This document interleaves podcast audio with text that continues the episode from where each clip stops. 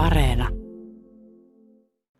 Hyvin epätavallinen vuosi. Että työtaistelut ensinnäkin, niin, niitä on tietysti aina ollut satamissa ja niin meilläkin, mutta näin pitkää ei ole ollut vielä, vielä koskaan, kun, kun nyt on, oli tänä keväänä. Että jatkuu peräti lähemmä viisi kuukautta, yli neljä kuukautta.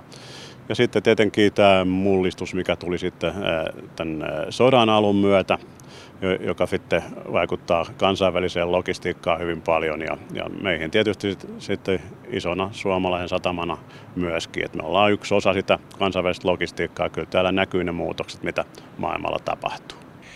Kimmo Naski, mm, puhutaan tuosta tuonnista vielä vähän. Sen raakapuu on siis yksi, mutta millä muulla tavalla se tuonti ja sen tuonnin kasvu, niin missä kaikessa se näkyy? No kyllä se on sellaisessa tuotteessa, mitä Suomi, suomalainen teollisuus ja kauppa on aiemmin tuonut Venäjältä. Sehän on tullut aina Venäjältä sitten maitse junalla tai rekoilla, mutta nyt se korvautuu meren takaa tulevilla tuotteilla ja siellä on sitten suurimpana tämä metsäteollisuus, raakapuu ja hake, mutta sitten yksittäisiä tavaravirtoja erilaisia, mitä Suomi on tuonut. No tähän liittyy tähän kokonaisuuteen myös sitten semmoinen yksi iso huoli ja se on nuo rautatiekuljetukset. Mikä se on se tämän hetken tilanne, minkä kanssa nyt sitten pitää jonkin aikaa sitten elää ja kenties suunnitella myös sitä tulevaisuutta?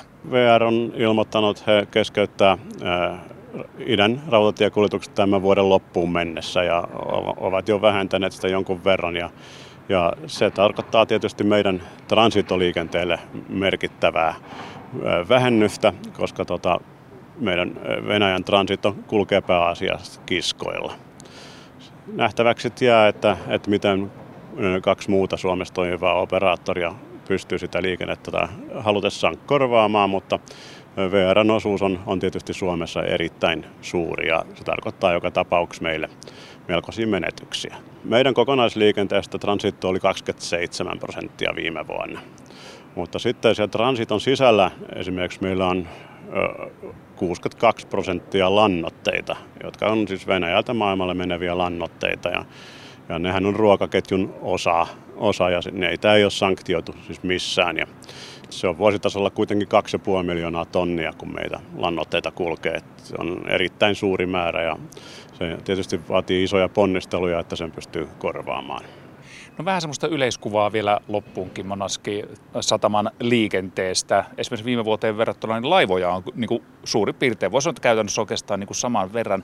Onko tässä jotain sellaista nähtävissä, että jotain vakiintuu? On totta, että meidän laivamäärä on aika lailla samalla tasolla kuin viime vuonna, mutta siellä sisällä on tapahtunut paljon muutoksia keväällä ne pitkät työtaistelutoimet, jotka vähensi laivoja paljon, ja nyt sitten tämän Ukrainan sodan myötä tulleet uudet kuljetukset, jotka on taas lisännyt laivoja paljon. Eli tässä on tapahtunut ö, molempiin suuntiin liikennettä ja lopputulos on tällä hetkellä se, että laivojen määrä on jotakuinkin sama, mutta näkisin, että tässä loppuvuoden kohtiin niin nämä puuliikenteet tulee kyllä lisäämään myös laivojen määrää, että me tulee tänä vuonna olemaan enemmän laivoja kuin viime vuonna. Mitä loppuvuosi, vajaat puoli vuotta tuo tullessaan?